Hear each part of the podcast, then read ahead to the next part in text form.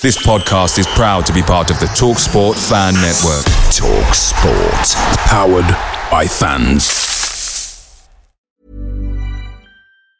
And there it is. That's as good as it gets on this stage. Nissan Townstar EV strikes again. It's an unstoppable van. Unstoppable. Look, Just fantastic. You can actually see the Pro Pilot technology in action. Effortless parallel parking. It moves with all the confidence that comes with a five-year warranty. And with a bench full of all-star van experts, there's real strength in depth here. That's all-star quality. Search Nissan Townstar EV and visit your local all-star van centre to see for yourself. Terms and conditions apply. Five years or 100,000 miles, whichever comes first. ProPilot is an advanced driver assist technology. Driver's responsibility to stay alert, drive safely, and control vehicle at all times. The TalkSport Fan Network is proudly supported by McDelivery, bringing you the food you know you love. McDelivery brings a top tier lineup of food right to your door. No matter the result, unlike the Owls, you'll always be winning with McDelivery. So there's only one thing left to say what's everybody having? Order now on the McDonald's app, and you can also get rewards points delivered too. So that ordering today means you'll get some tasty rewards later on. And between you and me, if you order just before kickoff, you can get it just in time for half time. But I've not told you that. Only via the app at participating restaurants. 18 plus rewards registration required. Points only on menu items. Delivery free and terms apply. See McDonald's.com. See you later.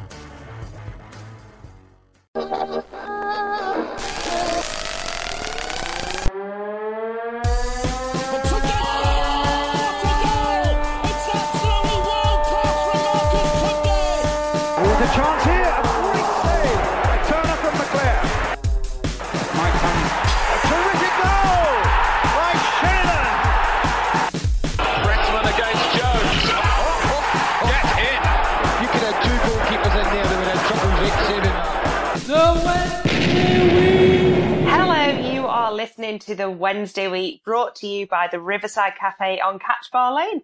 And I am your host yet again to this evening. I am very sorry about that, to be honest. My name is Victoria and I will admit I am a Tinderholic. And with me on the line, first of all, it's everybody's favourite bearded lady. It's James Marriott. I was particularly impressed, Vic, that there was a photo of you tindering on the front row at the Oh, uh, film premiere. off. You know last- full last well night. I was not tindering. I was recording audio for the podcast. That may I also confirm I got permission Yeah, for yeah. from Trevor Braithwaite. So Yeah, you Judy- did that afterwards, you. not during. You're not on You did it yet. afterwards. not- You're not on You yet. did it afterwards, not during. Right. I'll just I'll just cut fudge and just not include you. Ah. Anyway. Hello. Hello, I'm still here. is the father of two, the lover of many. It's Dickie Owl. Good evening. Hello there. How are you, darling? Hello, my love. No, Yeah, you I'm hate fine. me. Yeah, well. and then finally, our very own 90s throwback, Daniel Fudge. Good evening, sir. Oh, why did I get Sunday name there? Why did I get the full Sunday name? Is that because it fits with the uh, with the Baby Shark track? Daniel Fudge. Daniel Fudge. Fudge. Daniel Yeah. Daniel Fudge. I did, I did little dance moves and everything there, like the kid in the video. Great. He's going to regret that in years to come, isn't he? He's going to look Yeah. a right twat in years Yeah. to come. Poor lad. It's it, so are we it's going to about be this, like though, um, to be fair. it's going to be like uh, you know, like people still walk up to Steve Coogan and say "aha," you know what I mean? Even now, uh, it's it's going to be like that. That's what's going to happen. Or Howard from the Halifax advert. Yeah, yeah, that. Anyway, boys, obviously we spent the last weekend in Berkshire and our captain, Mr. Reach and Mr. Joao, again found themselves on the score sheet. Fantastic. Reading was still searching for their th- first three points of the season and we were there to disappoint them, as usual.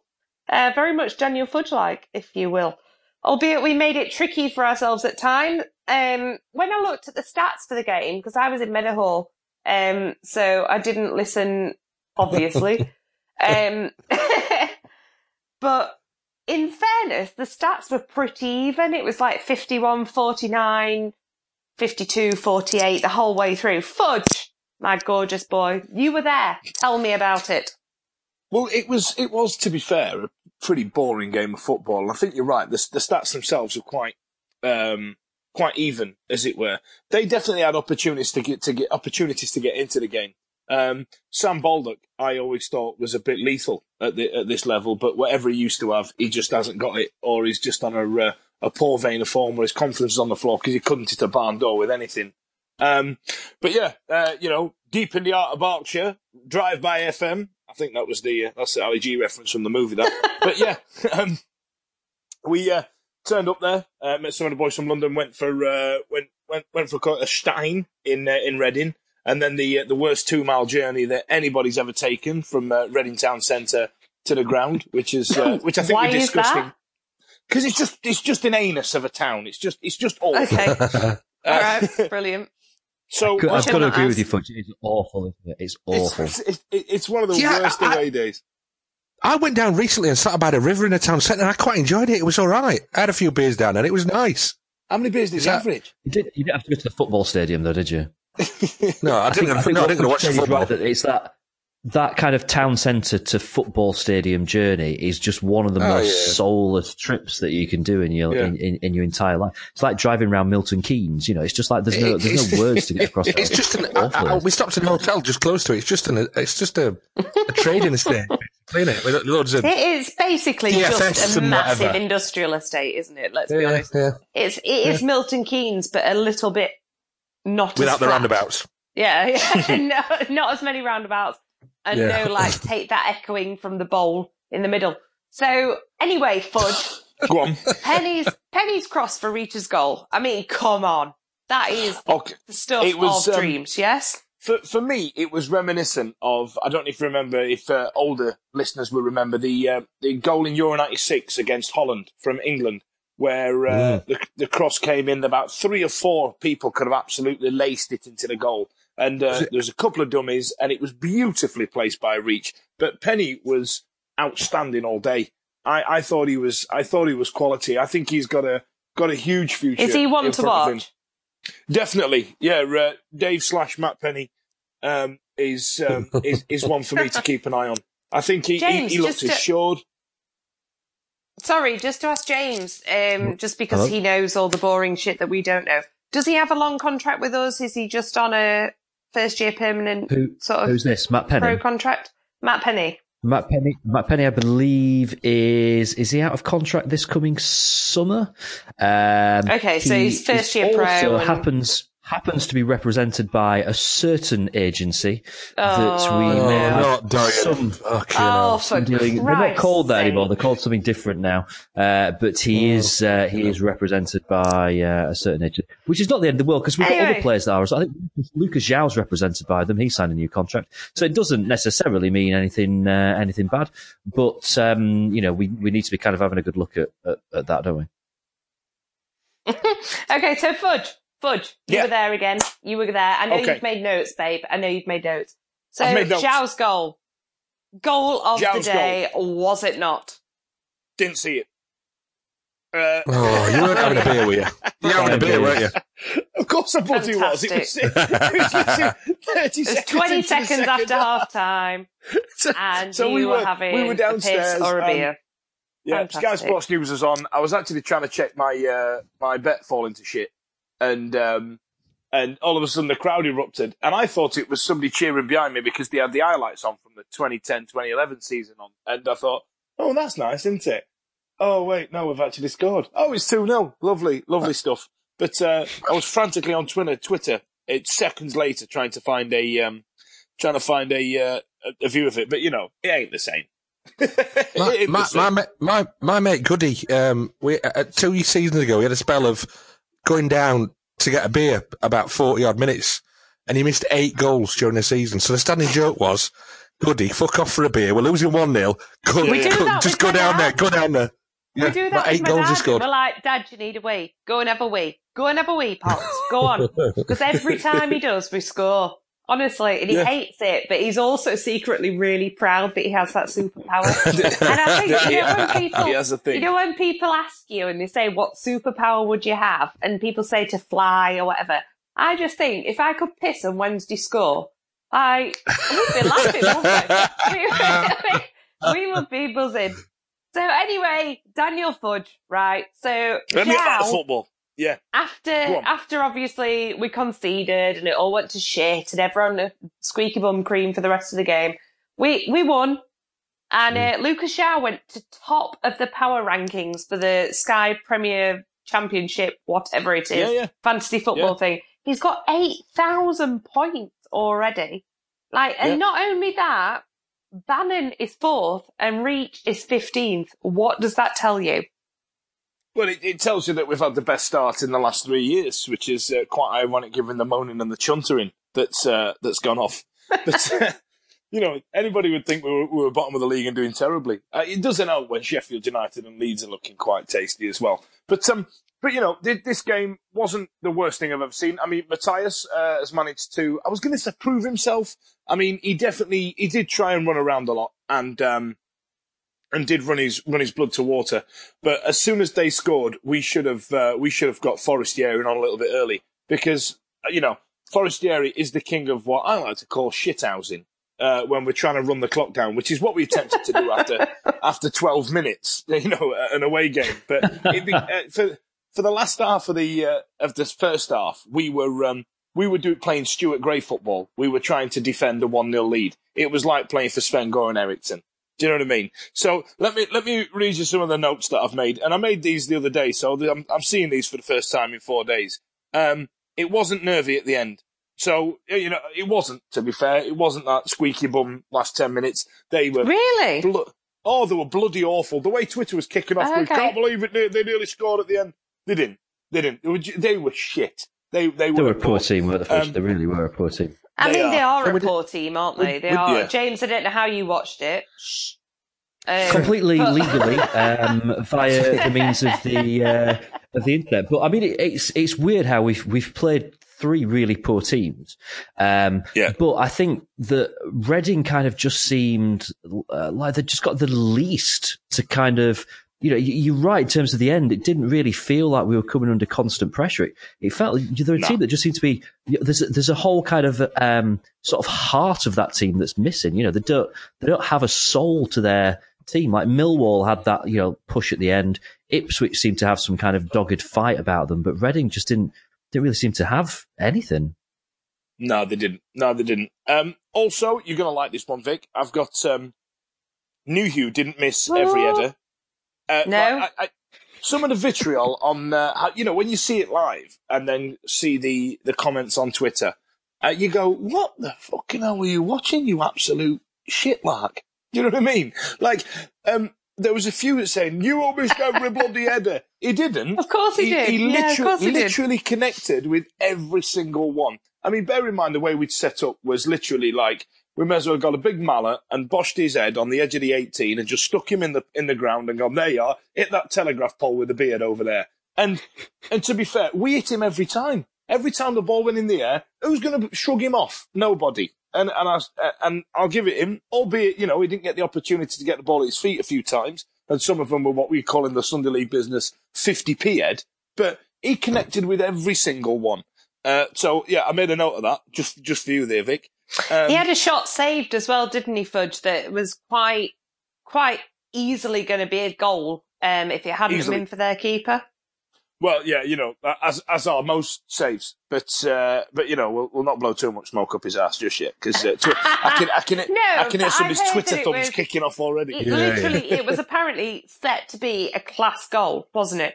And it just so happened that the, their keeper just had a really good day, and we've we've seen that a million times. We've seen that, you know, in the last few years as well. I think we're going a bit too far. I'm going to I'm going to Oh. swiftly move on from that one. you know Um, what I've then, also now, Right. James, you'll, No, you'll find this quite no, I'm, quite I'm interesting. meant to be cutting you off now. We're running out of time. We're four minutes over, and you've just slagged me off. So Oh right, well hang on then. Right, I'm gonna I'm, I've got I'm gonna pick three out here. So I've got Reach and Pelupessy were essentially spectators, but when called upon, did what they needed to. I feel that Barry Bannon's distribution in the middle and the yardage he covers kind of makes Pelupessy a bit surplus to requirements uh, in some areas, and uh, and there's a t- few times where I don't really know what he's there to do. But I'm assuming we'll we'll circle back to that. Bannon was sublime. Uh, there was a lovely moment where the fans were arguing who was shitter across the terraces. So we were going, uh, "How shit must you be? We're winning away." Oh, I heard And that. they- yeah, yeah, yeah. And they, yeah, they sang back with, "You've only scored two. how shit must you be? You've only scored two, which which was uh, which which was quite nice. And um, the last one was everybody singing "Baby Shark," uh, naming the uh, the players. So Lucas da, Lucas da. Now, having listened to this, if you've got kids in the car now, good luck with the rest of your day, kids. yeah, you've been here, world. Thanks. Thanks, Butch. It's all right. Anyway, gang, of course, this week is the international break, so it's pretty much that's it for football analysis right now. So you could say it is time for a brew and a piece of cake and a fry up in the Riverside Cafe on Catch Bar Lane, now open on match days. Anyway, this week, of course, saw us do a bit more business in the loan window. So we put pen to paper and secured not one, but two new loan signings this week. The embargo, my friends, is well and truly lifted. Um, for those of you, uh, the, sorry, the first of those is Tottenham starlet and under 21 international Josh Onomah. Obviously, last season he played a load of games for Villa and he seemed to impress. But James, what are your thoughts? And did we actually need another midfielder? That is the question. Um, well, probably because uh, half half of our midfielders are constantly injured, um, and we just feel That's a little true. bit light, don't we? Um, you've got obviously Bannon, you've got Reach that can kind of play that more central role, um, and then you've got kind of Hutchinson and uh, Pellier really fighting it out over one um, place. So, um, you know, I, I, I, exactly what role this guy's going to play, I don't know. It's going to be interesting to see. He is very hotly thought of. Uh, he was at loan at, uh, no, he was on loan even at Aston Villa last season. Uh, and played a fair amount of games. Played what over half the games through the uh, 30 through odd the games, season. yeah.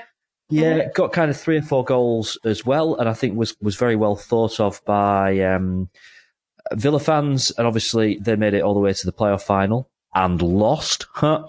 Um, so um, you know, if if if he can get in a Villa team that very nearly gets to the Premier League, then you you think that he'd be coming here, you know, expecting to be in with a good shout of a of a starting place. So. Um, it's going to be really interesting to see what, what role he plays. I suspect he'll probably be uh, one of those players that starts from the bench in the um, in the first game after the international break, which I can't remember who. It's Stoke, isn't it? I think, I think he's been, has he been for the- called up. the Stoke game.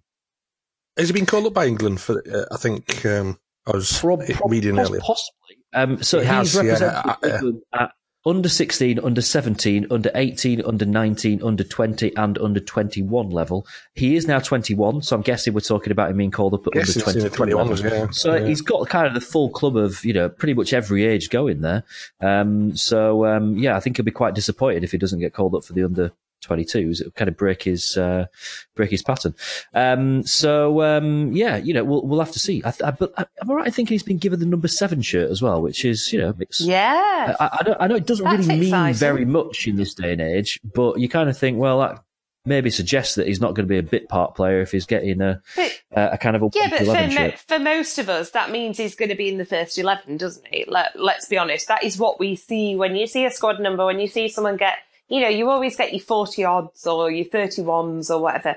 But the, the one to eight normally you expect to be in your first 11. So I think that's quite exciting. I do, I do think he's an exciting player. And of course, Mr. Onomah wasn't the only loaning sign, signing this month uh, this last week. We also saw the arrival of Chelsea's Michael Hector. Uh, Dicky, is he exactly what we need right now? Do you, do you know what? I, I thought, I, I think I said um, a couple of weeks ago, I've been, I know I keep saying Mike, Mick Lyons, I think he even mentioned it last night while we were out last night. It, it- it's just, just You going did. back to my, to my youth that my dad told me about. Um, and, um, I, I said two weeks ago we needed that, that, that bastard. of course, yes, you don't remember Mick Lyons. No, no, not at all. No, my dad, my dad, keep telling me. Your dad told me all this stuff. I know, honestly. Yeah, exactly. Yeah. Same Yeah, as Andy yeah. Pearce and that lot. Everyone. Yeah, it was all your dad. Go on then. No, you tell me all about him. Um, anyway, um, so so I, uh, I I was kind of thinking we needed somebody, and then then Thorniley's come in. They've changed the formation a bit. Um, Penney's come in, and it's the defense has look for me looks a, a bit better. Um, but I don't think there was any harm bringing in bringing in uh, bringing him in, in Hector, but from Chelsea. But he's obviously has, fr- from looking at his stats, he's, he's had a hell of a lot of loan moves. Um, More recently on Hull, he played you know, full season for Hull last year, 36 games and one goal.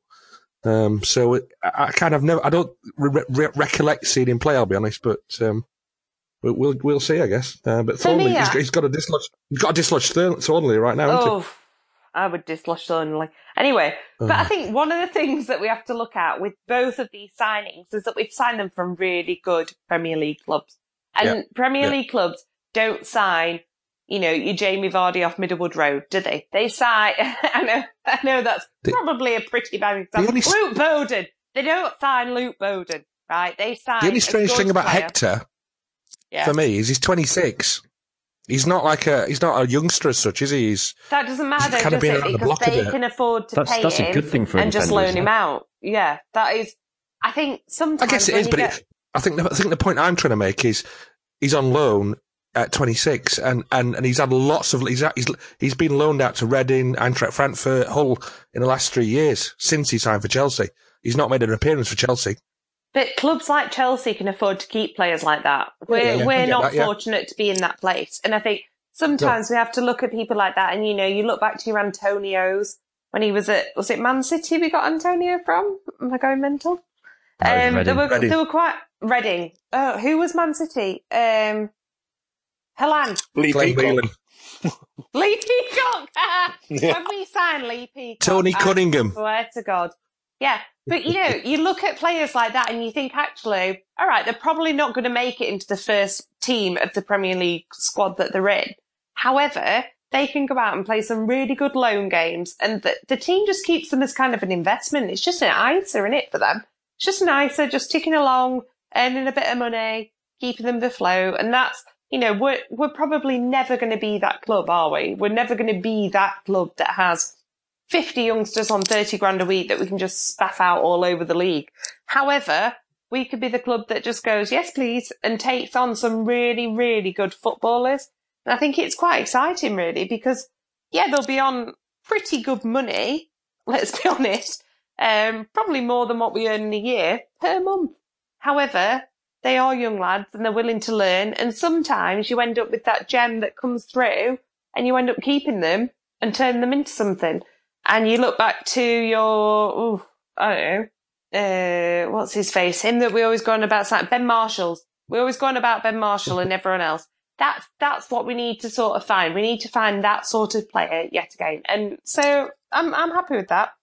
But the one thing to look at with these two new signings, who needs to make way? I'll throw it out to the floor. Who needs to make way for these two? Yeah, I, I, I think um, Onomah and Hector can both play centre midfield, and I, and I probably, you know, that might not be their preferred position, but I, uh, I can see that happening. I can see, uh, I can see someone like Pelupessy getting the, uh, getting the old Spanish archer, and um, and have, and obviously having a decent backup as well. Uh, you know, nobody likes playing the kids, and they don't want to throw them in too early, and they want to keep the pressure on them, and, and, and you know, and all the rest of it that comes with it. So I do think that Penney and Thorniley will probably have a minute, and they'll uh, they'll probably sit out a couple. But uh, given the performances that he's been putting in, I certainly don't think it'll be Liam Palmer either. Anyway, this week as well saw our beloved old girl turn 151 years old. What a babe. It really doesn't feel like a year ago since Kate Ball, does it? Um, Budge, things have been a little bit better this year, haven't we? We've seen the stripes come back. We've seen some new signings. How are you feeling about our 151 compared to our 150? Well, there's clearly been some, uh, te- you know, some uh, technical nous in terms of marketing behind the scenes, um, and that literally falls down with Katrien Meire, who I, I assume we're probably going to talk about later because I know you guys ran into her uh, yesterday evening. But I love you know, her. I love her. Yeah, okay. Just, just to clarify, that is we, you know, we we we didn't actually like get a car and run her over, just to make that absolutely. No, we're BFFs. BFFs now. Anyway, Yeah, go on, Desi Fudge. mates. Absolutely. This is your So- bit. Ignore them perverts. But you know, as daft as it sounds, I, I don't, I don't want to sound negative, but the the pressure's not been on the 151st year. The pressure is on the 150th, and we got it spectacularly wrong with overpriced dinners, crap cake balls, and uh, you know, kids running around in car parks with inflatable borders around them trying to play football you, before you the said game. that about the dinner fudge.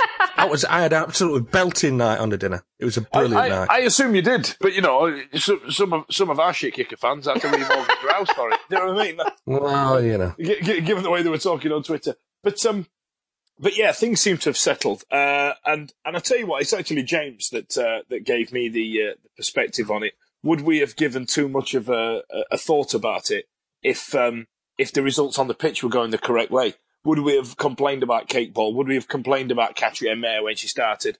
You, we, we wouldn't have bothered had we have had had a good season. So um, so eh, because the, the football's kind the football's not there, but the results are there. Um, I think we're kind of we're we're having a better time. That and also we share a birthday with Beyonce, so uh, that piqued my missus's interest. So that's nice, isn't it? Do you know who else we share a birthday with? Everyone. Who's that? We share a birthday with the top of the Power League on Sky, Sir Lucas of Joao. He turned 25 this week. James, What's- can you believe he's literally only 25? I know he has a son, but he's only 25. And how excited does that make you for the future of Lucas Joao? Because obviously we've got him on a long-term deal now.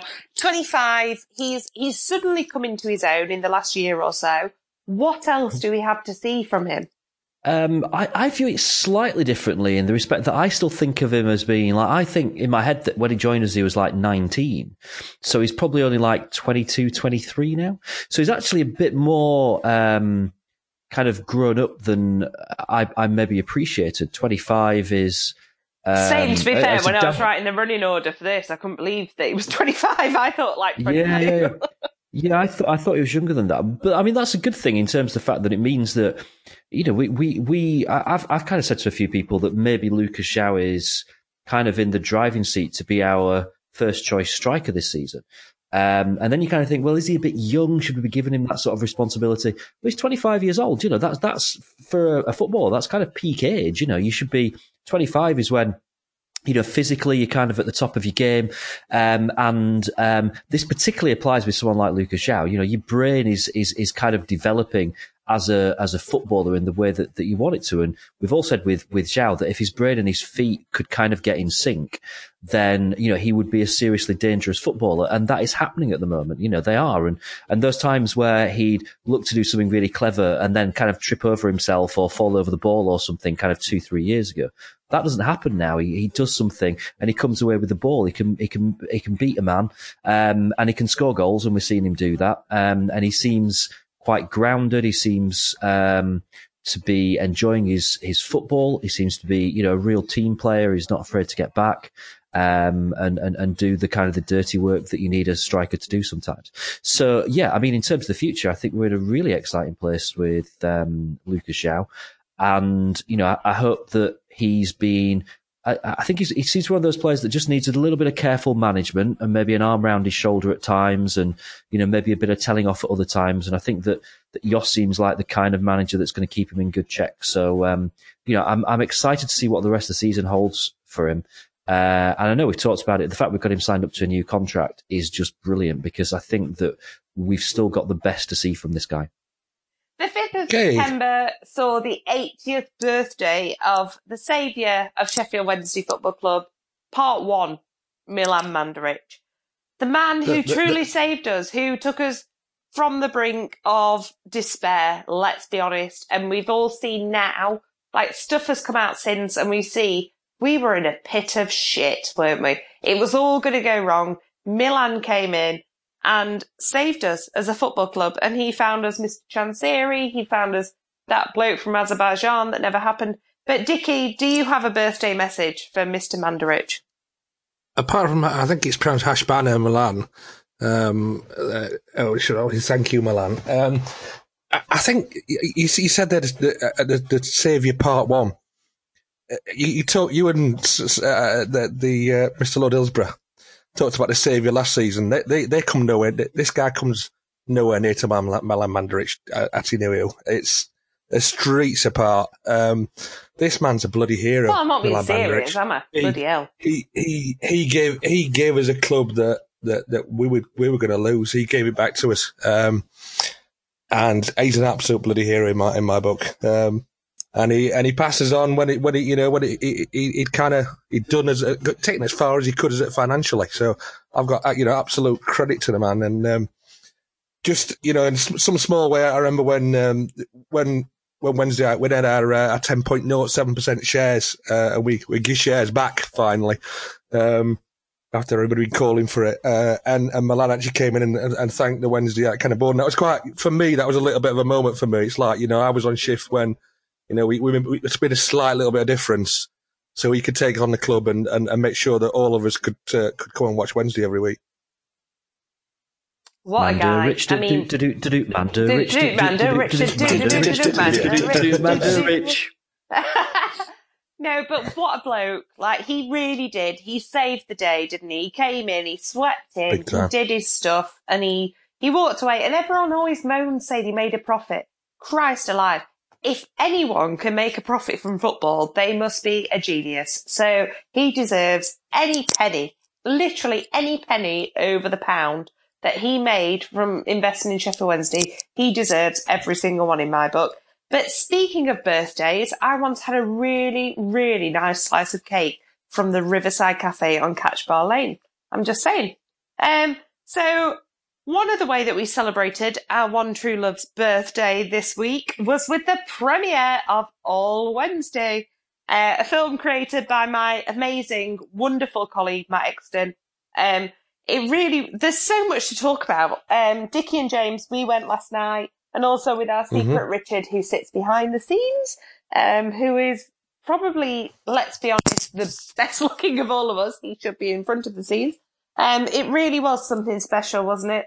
Uh, we started the evening with a beautiful meal in the showroom in Sheffield, which I, I definitely recommend. Um, we were joined by some amazing guests, weren't we, Dicky? Absolutely, And, um, yeah. I believe that me and you are a little bit in love. We are in love, yeah. I, I, I ask ask my uh, my other half in a minute. I've just been banging about Katrien Meire all day long. I absolutely besotted by the woman. She's not only she's gorgeous, Fudge. You would, you you, yeah. You'd Could just, she die? She is beautiful. You'd be- you'd- you'd she's lose- you'd be so lost for words, nice. mate. She's so nice. She's lovely. And She's so really, really nice. Oh, I just love her. She's got like I a feel like we sexy should, French we need to put this in well, she? context. she has. She really has. Yeah. Oh. Because we're kind of talking about it as Yeah. if we just kind of like, you know, ad- admired her from afar, right? She, she came in with some other people, some other officials from the Yeah. club all the arrived at the showroom at the same time. Uh, and because of we were sat quite close to the bar, so they kind of walked past us. Now, obviously, Trevor, who's the comms director, um, you know, we, we, we know him, he knows us. So we were kind of saying hello. Obviously, Vic, you've worked with him for, for a few years. Um, Taking- I think we're taking a piss out of him a little bit more than part anything. the, the group, uh, Kat, Katrien Meire was was there, and we kind of got chatting with her a little bit. And she says, "Oh, is anyone sat here?" And she sat down at our table, um, and and just chatted to us for Next like half an hour. Um, I loved her. I there- absolutely there was no loved her. reason she didn't have to do that. She just No, genuinely no. sat there and, and just kind of you know chatted away until the food arrived, and um, and then and then you know kind of went off and, and did her other stuff. And it was, um, I, I mean, afterwards I kind of turned to you, Vic, and just went. Did that just happen? Did the CEO of our club I- just, just literally just sit here for half I an hour? think Just that the best thing for me out of all all of that was the fact that we'd read so much about it and like we'd all given her the benefit of the doubt to be fair as far as i remember when we first discussed her on the pod when she came in and i remember saying that it could just be lost in translation like she said you know fans are customers and whatever else and and i agree with her I hundred percent agree with her. We are a customer. We paid to be there last night. We paid to be there every Saturday. That's what we do. We are a customer. We should have as much respect for the club as they have for us and vice versa. Um, but last night it really felt like it had been lost in translation because she was asking us questions that a random fan who had just picked us up from like, I don't know, Norway or whatever. You know, we, we find these fans sometimes. We've got the Brazil fans, we've got Norway fans, we've got South African fans, whatever. And they ask us questions like, how did you fall in love with Sheffield Wednesday? What was your first game? How did you feel about the um, era when you were called cretins and whatever else? But she asked those with genuine interest. I think she genuinely cared. And I think that is a different woman to what has been portrayed in the media. And she came across, she's a beautiful, beautiful lady, Yeah. but also very think- powerful, but very calm with it. I don't think she comes across very much like a Karren Brady character. She comes across as a businesswoman who's got her head screwed on. She'll be as nice as pie to you if you need her to be, and if she needs to speak to you. But I, don't get me wrong, I would never ever cross her because I think you, you know your head would be on a spike on the South Stand Bridge. Let's be honest. But she she just came across like she genuinely cared. Yeah. All, all joking apart, I, I just thought she was, it was it was it was really nice. She came and sat with us, which for a start, and obviously we were taking a mick out of Trev a little bit, and I think that probably broke the ice with her. That you know she knew we knew Trev, um, but she was just genuinely a nice person, and she was really interested, obviously in in James's FFP kind of uh, podcast and things. And I think she she ended the night by saying she was probably going to give the, the, the podcast a listen. I think she did, James. She mentioned that to you, I think. Well, she said that. I mean, I, am not taking that particularly. Um, yeah, I get, I get that. I get that. A, yeah. nice thing for her to, uh, a nice thing for her to. But she, to, it was a nice thing for her to. She didn't have to say it. But she was incredibly you know I mean? engaged and, and, just yeah. Um, yeah. Came across very genuine. And I imagine through her experience at Charlton, she's probably, you know, a little bit damaged by uh, football fans. And, and, and in her situation, with some of the things that have been said about her, I'd have thought that she'd be, you know, going out of her way to not spend time with fans and, and probably quite scared to do that. So, um, I, I, I, was genuinely blown away. And this is not us trying to kind of, you know, show off and say, well, we spent half an hour with the CEO. It just, we were just genuinely sat there having our tea, literally, uh, and she just came and sat mm. with us. And, and that, you know, we could have been any group of, of, fans. It was nothing to do with the fact that we were anything to do with this podcast. It was just where we were sat. Um, and it was just, you know, brilliant and remarkable. And, um, you know, I think that I, I picked out, we did the end of season um, podcast at, at the end of last season. And I picked out the appointment of a chief exec be my highlight of the season because on the pitch was rubbish.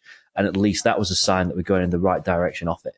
And the more I kind of hear about Katrien, and certainly obviously that, that first hand experience, which most fans I accept will never have, but, but having that first hand experience of it just made me think actually, I, am kind of, you know, I'm, I'm quite, I, I feel positive about the direction the club's going in. And that was never on the cards last night. You know, it wasn't, it was just about going to see a film. So, you know, the fact that, that, uh, you know, we kind of all came away beaming from spending time with the, the chief exec was, you know, amazing. Think, and, and thank you to her.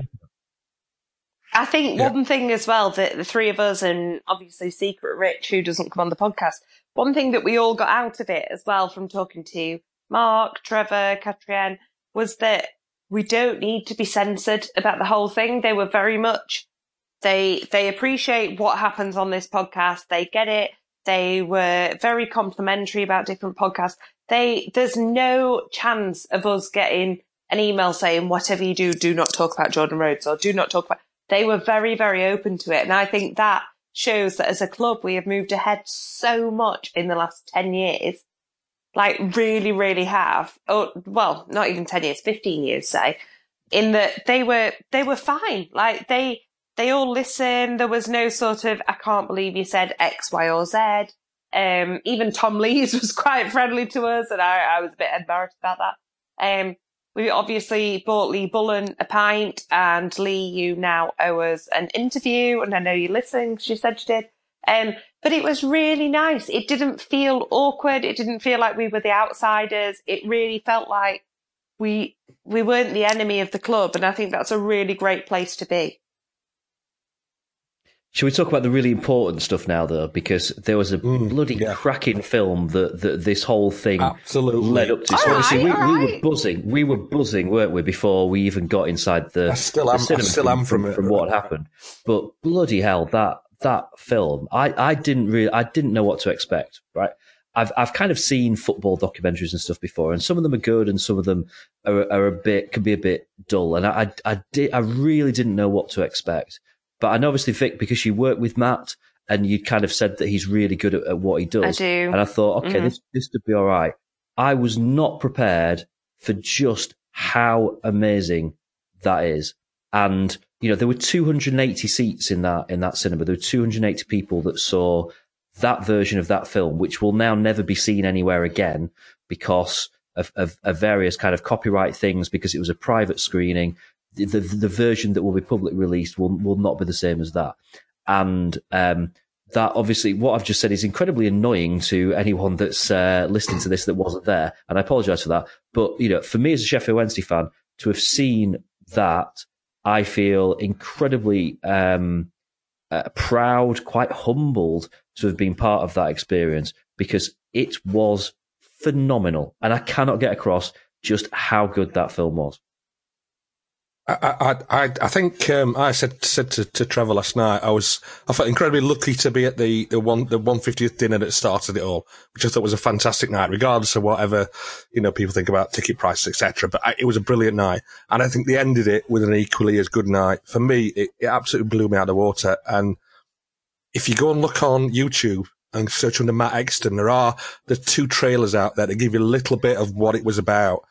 And I, I kind of, I was, I, I'll speak for probably everybody in the room. I don't think it was a dry eye in the house towards the end.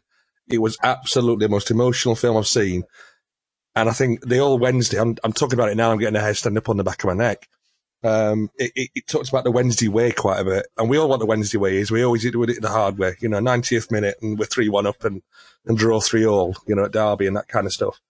And, and I think that that's what really came out of it for me. Um, but having looked back at the two, the two trailers today, I kind I got to both sides of it. So I think where, where, where it started off, um, was a drone over Hillsborough, uh, and, uh, Silver Lining and the whole 280 people are in the, in the, you know, the cinema were clapping and, and singing to it, which was absolutely brilliant. Uh, I thought it was immense.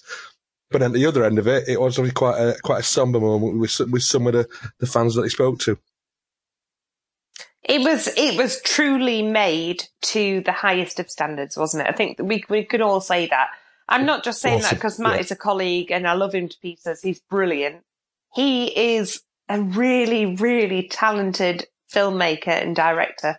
Um, and I think yeah, like you said, we there were interviews with with right. I hate kids. We all know this. I'm not a fan of kids. I like yours, Rich. I tolerate them.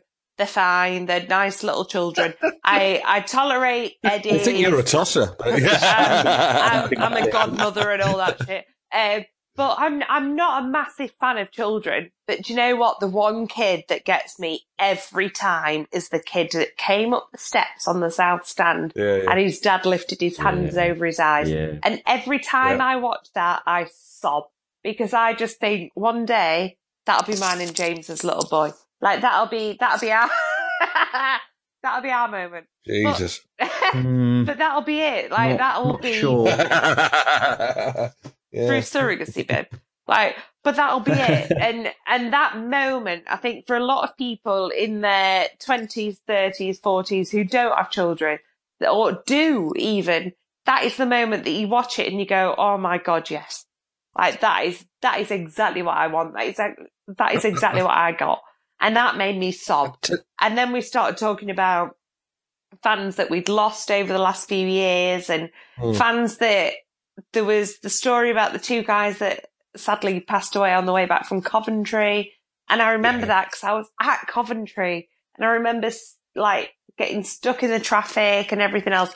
And as soon as I saw the guy on the screen, I was sobbing because I thought, shit, I was there that day. I was on the train. You, you weren't. That, Vic, that I, I, me. I wasn't.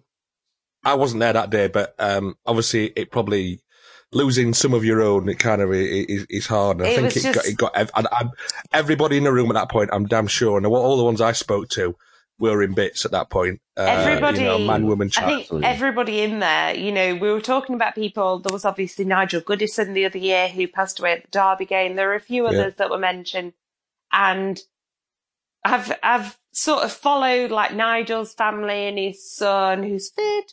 Um, but I know I've followed I've followed all of that and I have I've paid attention to stuff and that to me has made an impact on my life just because I think that could have been my dad, that could have been James, that could have been Dicky, that could have been Ed. Do you know what I mean? It could have been any of us that day and it wasn't. And so watching an interview with a family member just really really got to me. Um, but I think Matt did it so tastefully and so elegantly. And it was just, it was just wonderful. Um, so yeah, it was just, just, a cauldron of emotion, wasn't it? It it really it was, was, a roller coaster of emotion, and and, yeah. and what I quite like about it, and we all commented actually when we came out, and we sort of said, "We didn't do the Cardiff playoff final; that wasn't yeah. featured in it." Mm. And you kind of think, you know, some of the stuff that that was featured in it were, were quite kind of you know small, not not not kind of not games that you class mm-hmm. as being particularly significant, but it was just about it was about people's memories and it was people just telling stories. Um, and Matt's done something, you know, really, really special with um, with the stories that people have told him, and, and and the way that you know, kind of the way he's used a bit of music along with it, and you know, it was just, Yeah. it, it was a real experience, and it was an hour and fifteen minutes, and I would quite happily be still sat there now, twenty four hours later, still watching it. If if you could have dragged it out Yeah, to 24 hours, I'd have watched twenty four hours of it because it was Same. it was just it was just brilliant. But I mean, we've It obviously was. talked about it quite a bit. We should probably hear from the man himself because after the Yes. screening, we were fortunate enough to be able to grab a bit of time with uh, Matt, uh, who is the guy that, that that kind of put this this film together, and also worth has given a mention here as well to uh, to Sean, who's kind of helped him along the way as well. Uh, so Matt and Sean, who are the, the the guys who've created this film, we had a chat with them, and then we went off in search of someone else to have a chat with um, with mixed results. All right, have a listen. Uh, this is kind of um, yeah the, the, the story of the night. So Matt, I'm going to ask you a little bit about the film in a minute, but right now, what's going through your mind? How are you feeling right at this moment? Uh, I hadn't even really had time to register it, to be honest, because it's been s- such a kind of whirlwind past few weeks. Um, I don't really know what I expected. Like uh, uh, initially, I suppose I was kind of, I was thinking when they were first announced they were doing a screening that it'd be kind of like, okay, that could be interesting. Uh, but uh, you know, there's been a bit of a history with the 150th year sort of thing. That there's been a few things go a bit pear shaped, but. Uh, but yeah, I was kind of a bit apprehensive. But um, no, I think like I was I was kind of a bit amazed, a bit sort of taken about, overwhelmed, I suppose, about the fact that people had it had sold out and that people were buzzing to come on the amount of st- I've never had that much kind of engagement on Twitter ever. Like it's been sort of like, I don't use Twitter that much, but um, since just putting a couple of little things out and the club obviously tweeting about it a lot.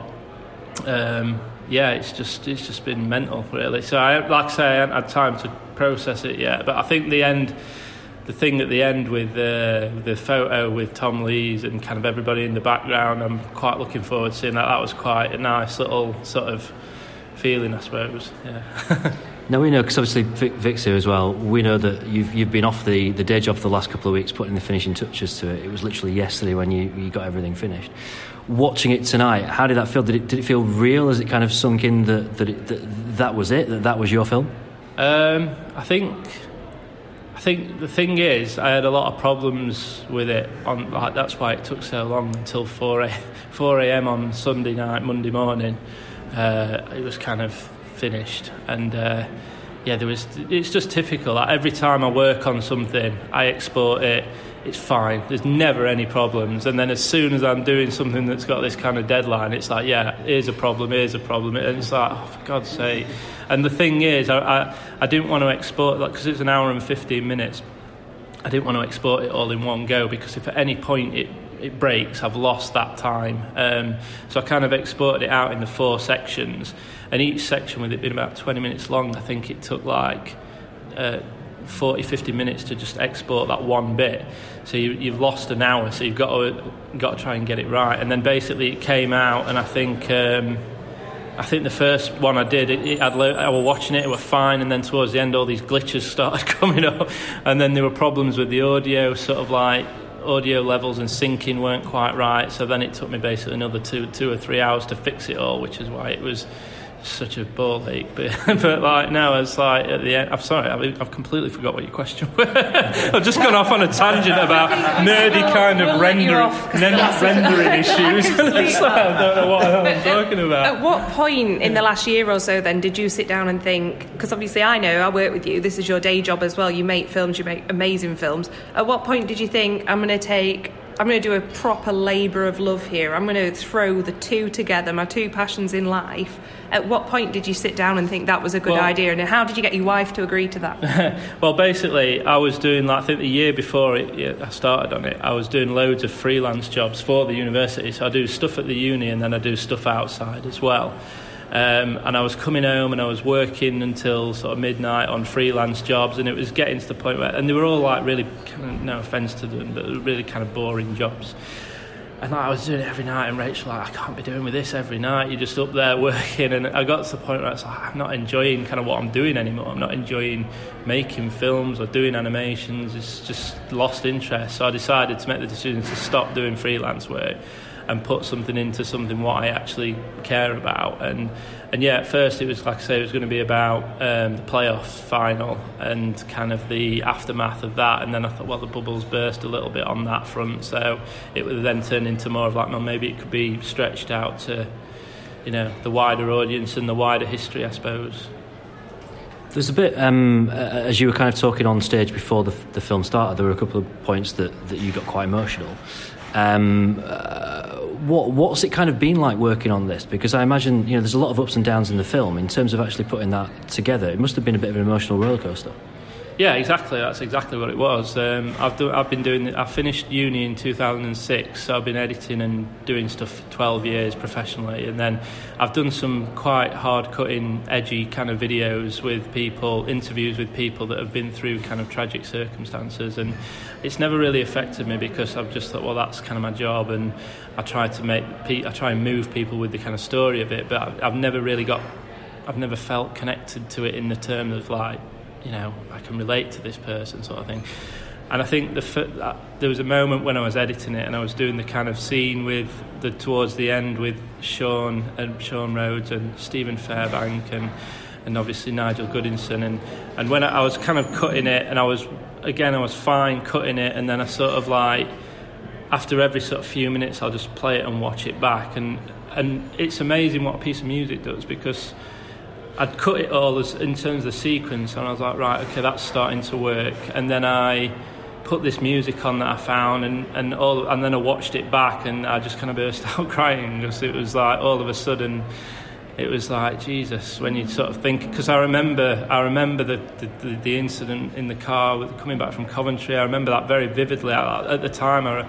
Oh, bloody hell, that's awful, and it's always kind of stuck with me that. And then obviously, like the Fulham game, I was happened to be kind of filming that game just to get crowd shots. And then it kind of came about that there was this tribute for the fan you know Nigel who kind of passed away. And and then everybody did the, the applause and I caught that on film. I thought this would be great to give to, to Ryan um, his lad. And and that's how I got in touch with him. I sent him I started a conversation. Said well you know, would you mind maybe possibly giving a tribute to your dad on camera? And I thought well maybe there's more to this. Maybe there's more to like to football and being a fan rather than just kind of cheering and, and being pissed off when you lose. It's kind of more about, you know, it's that family connection. And, and yeah, the, the, the grief involved in kind of such rare circumstances to lose somebody at a match is just, I can't imagine what both those guys and the families went through, to be honest. So yeah, it really hit me that, to be honest.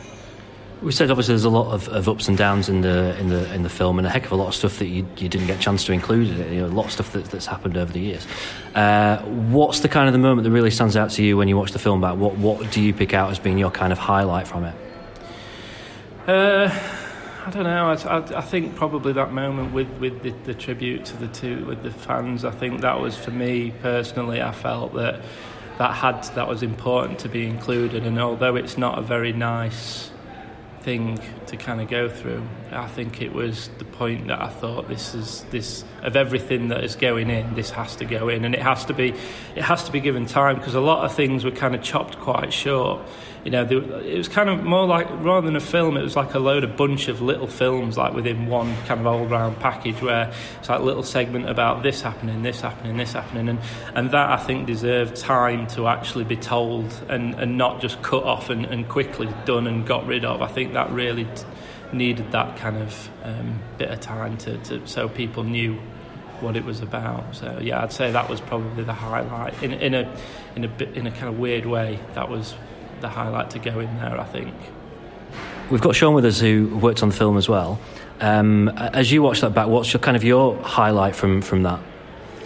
Um, it's just the, the different emotions that the fans talk about. I, I think I think the end, um, the aren't we section where all the fans talk about what it means to be a fan. I think that's that's something that we can all relate to. You can look at uh, different matches and, and p- different people's stories, which are, which are good. But but really hearing what everyone says about what it means to be a fan, that's that's something that I think everyone can relate to when they watch the film. and what's it been like working on the project? Because it's uh, something quite, you know, monumental. I, I, I don't really know what I expected coming to watch the film tonight, and, and, and afterwards I just turned to Vic and I was just like, that was just phenomenal. That was mind blowing. Uh, what's it been like, kind of working on it behind the scenes? Um, it's, it's been it's been great. I've, I've really enjoyed it. Like Matt, uh, I just enjoy working on projects that I'm into myself and that I'm passionate about. I actually heard about it originally on the, on the podcast. yeah. Is that why we got thank you? So when I, when I heard about it, I didn't I didn't think that I had a story, but I'm a filmmaker myself, and I just thought this is something that sounds really interesting. And uh, I wrote to Matt and said, "Is this? Do you need a hand?" So uh, we just went for a drink and chatted about it, and and then I ended up getting involved and, and went to a couple of games and, and got lots of other shots, and we did some of the interviews together. And he needed two people, so yeah, it's been a great experience and just just just great to, to I don't know when we get together you just don't end up chatting about we want to talk about the film but we just end up talking about the latest Wednesday politics or whatever's going on as well. So it's been great.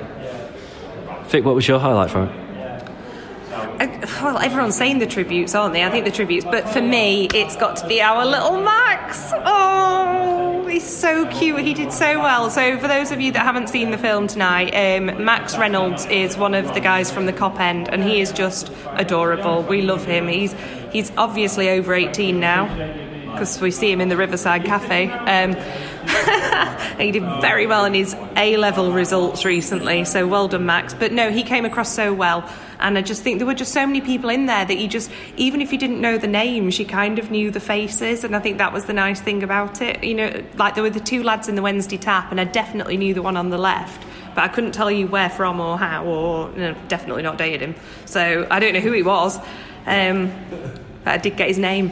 So um, Dicky's here as well what, what was your highlight from it I, I think it was the tributes at the end. It was kind of, I think that was a real bit that got everybody emotion of it. It kind of stirred the hairs on the back of my neck were up the whole bloody film. They just absolutely, even now talking about it, just going back to, to bits in time of. Um, you know, Rumbelows Cup and whatever, that, the, the dink on the post that you, you repeated, which was kind of, as, as more and more I heard it, more and more I kind of, yeah, yeah. I, I'll admit it, I, I had some, a couple of tears just to, just appearing. I'm like, I'm going to be a man, I'm not going to cry, I'm not going to cry, but I did, I did. So, you know, it was, it, the, the emotion was absolutely spot on, absolutely nailed what the Wednesday way, which came out of it really strongly for me. I agree with what everyone said. Uh, my personal highlight was absolutely the appearance of the stunned Brummy at Birmingham away, yeah, that which was absolute comedy genius. Yeah, I So was congratulations to wondering how him. to kind of work that in, to be honest, because there was somebody who actually talked about that moment, and it, I thought oh, that's that's brilliant. I've got to put that in, but I, I kind of couldn't find a place to sneak it in. Um, it, just the way he kind of worded it didn't quite fit in with the flow of it. But I thought, well, maybe I can just reference it in some sort of form. So yeah, I was quite I was quite pleased with that bit personally. Um, now, there's going to be a lot of people listening to this that, that haven't been um, here to see the film tonight. So the question I've got to ask really is, is what happens now? You know, what, what happens with this film now? Uh, well, the plan is to release it um, online, either YouTube or Vimeo, or whatever, for free. So, uh, you know, it was always a thing from the start. I didn't want it to be something where it was a way of kind of getting money out of fans. Um, I understand that ticket prices tonight has been purely done, I think, to recoup the cost of what it cost to hire this place out.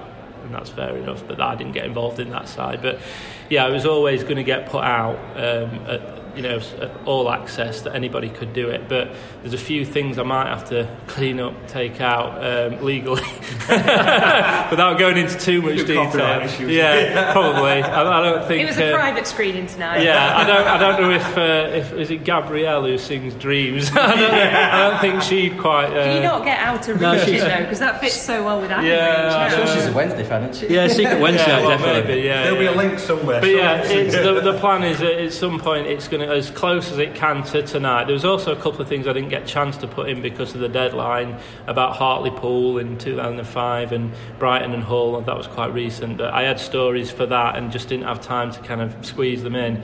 So they might get put in as well, added into it. Um, but I don't want to tinker with it too much. But I think, yeah, people are asking about DVDs, which again is a possibility. I've just not had that conversation with the club yet. It could happen. Um, but we have to sort of I have to tread on the I tread carefully, make sure I'm not kind of getting in getting sued by you know whoever. so we'll see. Yeah, but it will go out at some point. I'm ho- hoping before the end of the year. Before the end of the year. Yeah. Um, and finally, after all the work and everything that's been involved, has it been worth it? I think definitely. I mean, like without a doubt, I shouldn't even have to think about it. But like, I think that moment, kind of at the end, when people were clapping and the, the selfie on stage with everybody behind, I, I can't wait to see that photo. And, and at that moment, I, and also I think, yeah, the kind of moments through it, I was thinking. Yeah, this is probably like the best thing I've ever done, and it's because it's about something I care about. It's not kind of rushed or bashed out or kind of like you know I've done it because I'm on a, on a time limit and a, and a kind of budget where it's like oh I've gone over now they owe me some more money it's kind of like like I can put as much time into it as as, as I can because there's no kind of you know there's no kind of limit to, to it, it needed time it needed to but yeah it was worth all those hours basically in a nutshell it was worth every hour spent on it and just to say as well I can't thank fans enough, and, and particularly Sean for, for helping me out because he kind of came in touch. He's a freelancer, he knows kind of what it's like to. To, to struggle getting jobs in and, and kind of make that kind of living on a job by job basis. So to give up his time to, to come and, and help me with it was brilliant. So yeah, cheers, mate. Appreciate that.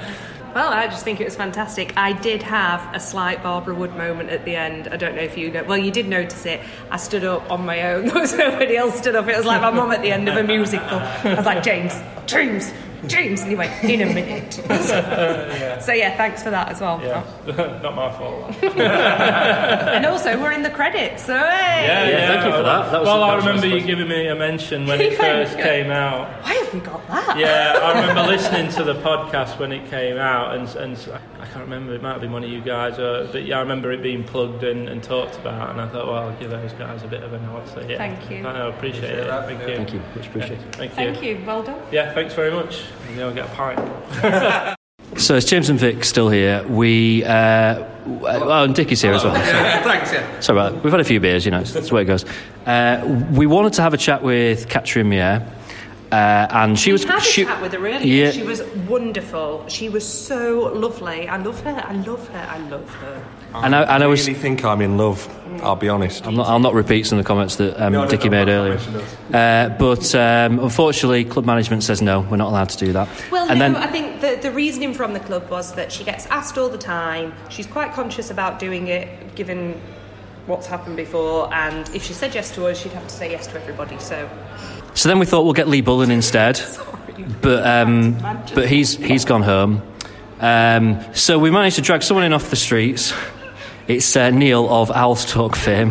Hello, sir. Call me in when absolutely everybody else is unavailable. said no. Scraping bottom of the barrel with owls talk. tried Stephen Haslam. Oh god! It was it was between you and Dom Howson, so you know. Brutal.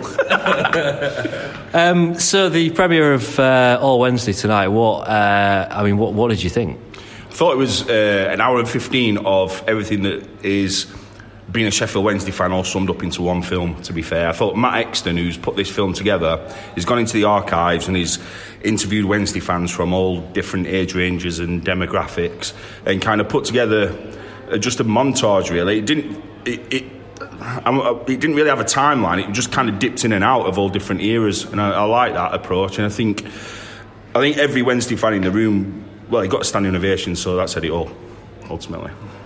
What was your favourite bit? The Brentford bit, I think, when we went to Brentford away, because um, I just remembered every second of that game. It, it, it were and going down to Brentford as well, because I, I, I drove a, I drove a massive tour bus that we'd that we'd acquired, and uh, I remember smashing it up in, in Brentford, like parking up and that, and then going into the match, and then going to the pub after and watching it on their screens and stuff. So everything that were playing out in front of me on the big screen was like just like being back there again. So that kind of triggered probably the most memories. But all of it, to be fair, a- apart from like the bits where I weren't born, all the bits where I, where I were at the games and that, obviously, a bit of a tearjerker as well at some points and that. But I thought it were outstanding. I thought it were really good. And, and what a good event as well, because I think the whole thing of it being on the club's birthday, the ticket price is eighteen sixty seven to get in, and then you've got this hour and half or whatever it was or this celebration of being Wednesday fan. And uh, for me, it's always, always, always been about the fans. Of this club, and I think when I did the crowd photography at the matches and stuff, that uh, meant a lot to me because now we've got the big archive of dad and lad photos for future generations to Or look just back at. photos of me at a really bad time. Yeah, oh yeah, plenty of them. Eating a pie. like, and he just tagged me in them all. Like, honestly, I'm untagged from so many photos of me like But I think when you flip it back to like the 150th anniversary, and we've, we've had that uh, happen, I think there was so much that kind of, in a Wednesday kind of way, all kind of went a little bit skewed, and uh, like the kit fiasco and stuff like that. I think this is a good way to just kind of round it off and kind of draw a line in the sand and say, right, just forget all that and let's just like crack on now. And I think it's, I just want the wider fan base to be able to access and see this film. I know Trevor from the club, he says, how many fans do you think would download this and watch it if it came available? And I'm just like, everybody, why wouldn't they? Why, why would you not? If it, if it were available on YouTube or Vimeo or whatever, why would you not press play on that and have a look at it at least? You know what I mean? I actually think I would have people round and watch it like as a group of fe- like friends, like have us guys round or whatever, and actually sit there and watch it as friends again because I would have cried a lot more at home, I think, tonight than I would have done in that screening. Yeah, definitely. Did you ever tear in your eye at any point? Yeah, I think I did. I think the. Um, I can't- I'm trying to think. uh, When I mentioned it earlier, I was trying to think of which bit it was, but it was like towards the end. I can't remember which bit it was. Um, but there's a, there's a few moments where I'm like, oh god, here we go. And I can imagine people behind me, because I'm on front row, imagine people behind me having a, a little bit of a tear in their eye and stuff. Welling up now just to think about it. I just, I just need more beers. Right, one coke, driving. Um, uh, so while we've got you, Neil, what's, what's your kind of take on stuff generally at the club at the moment? How um, how do you kind of see things on the pitch? Um, on the pitch, I think positive. I think we've got. Um, we it feels like we've gone through the rough bit and we've got through the worst and we've bottomed out and it's starting to show a little glints of hope again. For me, over the last couple of years, I've been. I'll be honest, I've been raging uh, just from time to time. I think from when Carlos went, um, and I just felt a little bit like I've been conned a little bit by him. And then Josh came in. Uh, I've just been ang- more angry and more angry about the stuff off the pitch, and it's kind of affected how I've even been bothered about the on pitch stuff. But now it's kind of smoothing out a little bit. I think Katrien coming in was a bit of a, when it was announced, that was a bit of a worry, but she's kept kind of in the background just ticking over and seems to be doing like great things. So for me, it's like it's looking, it's looking good. It's looking good. I think we've got the two loan players in, we've got all the injured players coming back, and um, the results are obviously going well at this moment in time. So I just hope it progresses from there. I really do. I like Joss. I like Joss. The big question: Owls Talk podcast. What's going on there? Is it? Are you making a comeback? No, I doubt it. Also, podcast we started as an idea, and um, I love the platform. And I like what your guys do, and I think um, we started as an idea, but we're just too drunk to to, to organise it. we. But I think we, we just found that we got more and more progressively drunk before we started, and it just turned into like a rambling mess, uh, which we thought were funny. But it's Two brothers Yeah. chatting over beer. chatting absolute nonsense. But you, you realise that, like, if you were in a pub of sober people and these two lads were sat at a table talking what we were talking, you'd be like, yeah, let's not listen to that. So it, it, I mean, it got to the point where I were playing some songs on a keyboard or something. I can't even remember, but it, was, it was just horrific listening. So uh, yeah, we just kind of we've been busy. So I don't I don't know if we'll revive it. I doubt it because your guys have filled the gap anyway from our quality entertainment. Oh, Neil. And Neil, I'm going to take you back now to 2006, 2007. Now, we did many a photo shoot together for outlets.tv. What was your favourite? I would say that my favourite had to be when we got paid by Charlie Brown's for me to hold a spanner. Oh God! Can you remember that? Gee, I forgot all about that. In front of a tyre. Oh my God! There's a memory for you. Stood in front There's of a been tyre. so many. Can you remember we went to that one studio and it was actually a porn set? Yeah, that were a bit, bit of an eye opener in more ways than one. Yeah. We've been in the woods, we've been in Hillsborough Park. But what about what about the, the, the photo shoots? I think Charlie Brown's is up there with my favourites. Yeah, I think times have moved on now, so it's like obviously not the Hashtag me thing. too. Yeah, it is just. But, but I think uh, at the time it was a right laugh, and I think that's just another example of just trying to think of ideas where you can just let the fans have a laugh. And Everyone thought we were so serious there, didn't we? Yeah. Didn't realise that it was just me and you on the road taking the piss. it was a laugh. I mean, the more things like that, and like tonight with the with the film and that, the better for me. I just think anything that. Uh, one thing that struck me tonight actually is when you look at this film that's been put together by a fan with fans about fans.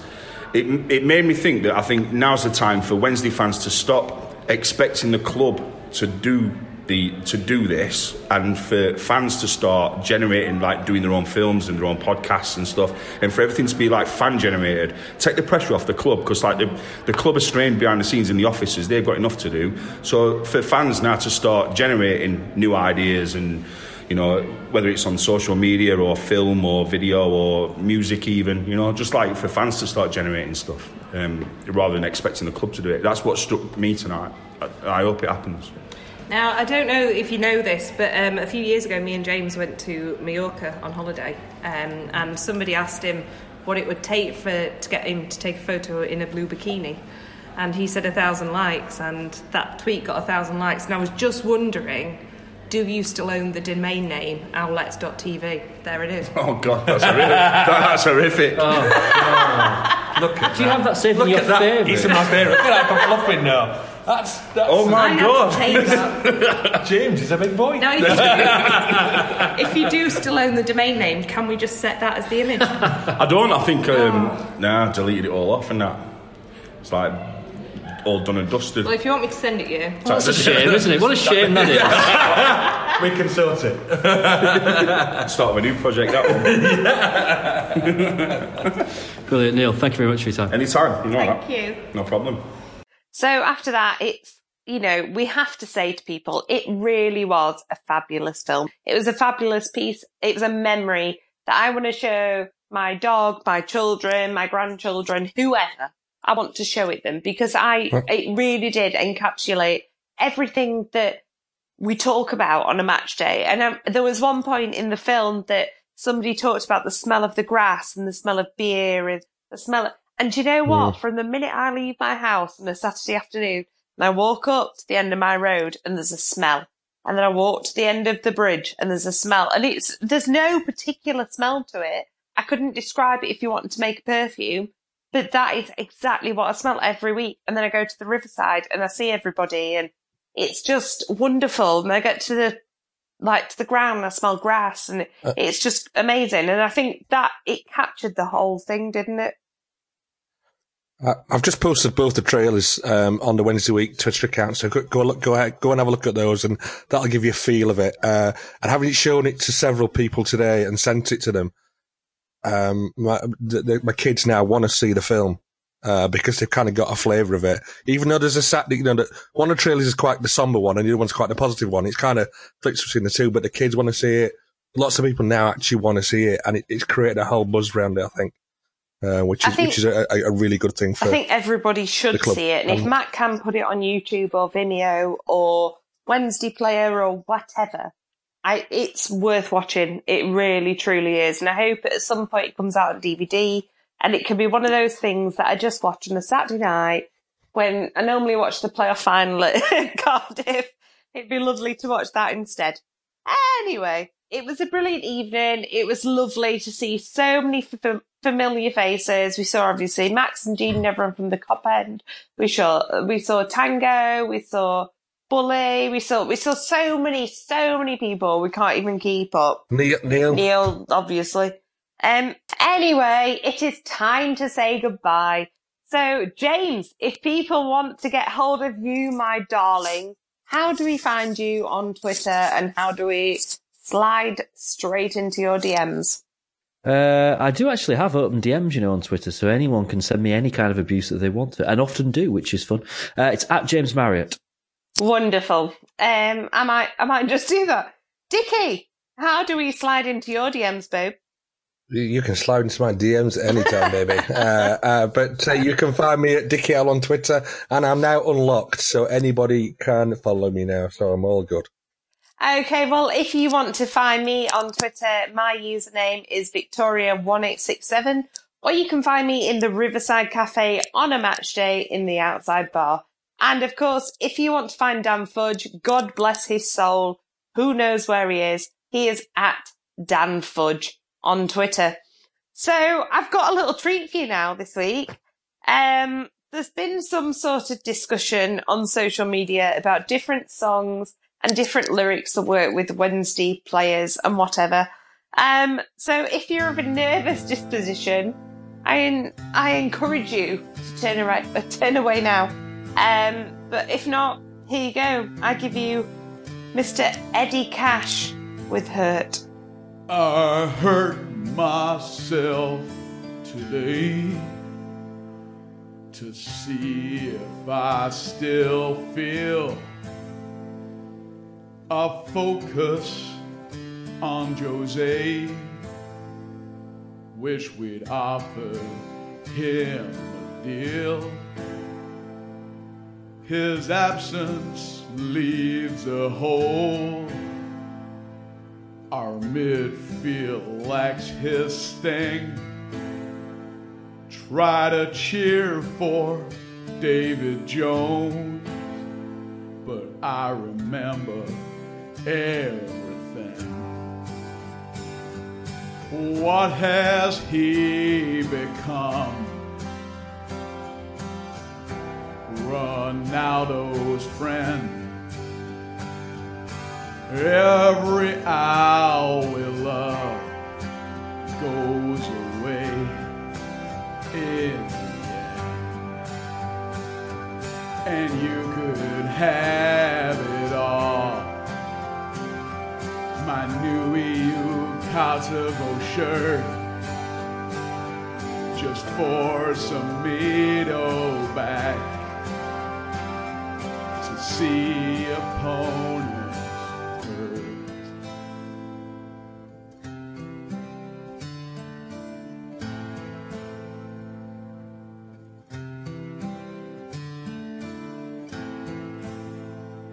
I wear this crown of thorns upon my north stand chair,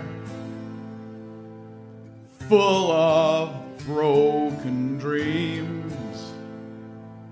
Promotion was right there beneath the Hillsborough lights.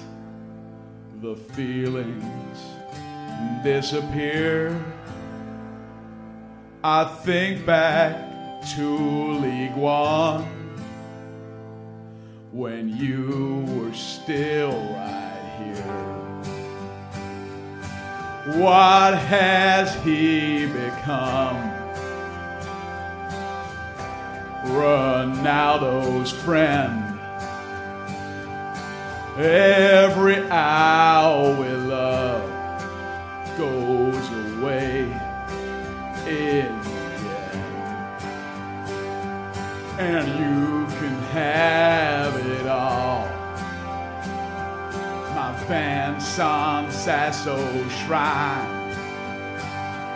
Just for some meat over oh, there. Protecting our back line. If I could start again and build a team my way. The first name on the list would be the great Jose. Anyway, it's that time to say goodbye, guys. Um, so Dan Fudge, what is your username and how do we get in touch with you? Nah, mate, Dan Fudge's dead. Is he, He's gone. is he gone? Yeah, Um, he's um, he's gone off uh, to make his own film about um, Sheffield Wednesday. It's, what he's going to do is he's going to record himself driving from Reading town centre to the ground in Reading. Uh, Singing. It's just going to be him singing Lucas Joao do do do do do do for, Okay, uh, so for, for 20 minutes. the- It's going to be great. So if you want to see that, it's at Dan Fudge. It's the 90th minute. You've got all your mates round. You've got your McNugget share boxes coming down the left wing ready to go. Your mate's already been booked for double dipping, and you steal the last nugget, snatching all three points back of the net. Le Bosch. Delivery now on the McDonald's app. You in? At participating restaurants, 18 plus, serving times, delivery fee, and terms apply. See McDonald's.com for more information. See you later. And there it is. That's as good as it gets on this stage. Nissan Townstar EV strikes again. It's an unstoppable van. Unstoppable. Look, just fantastic. You can actually see the Pro Pilot technology in action. Effortless parallel parking. It moves with all the confidence that comes with a five year warranty. And with a bench full of all star van experts, there's real strength in depth here. That's all star quality. Search Nissan Townstar EV and visit your local All Star Van Centre to see for yourself. Terms and conditions apply. Five years or 100,000 miles, whichever comes first. ProPilot is an advanced driver assist technology. Driver's responsibility to stay alert, drive safely, and control vehicle at all times. This podcast is proud to be part of the TalkSport Fan Network. Talk Sport. Powered by fans.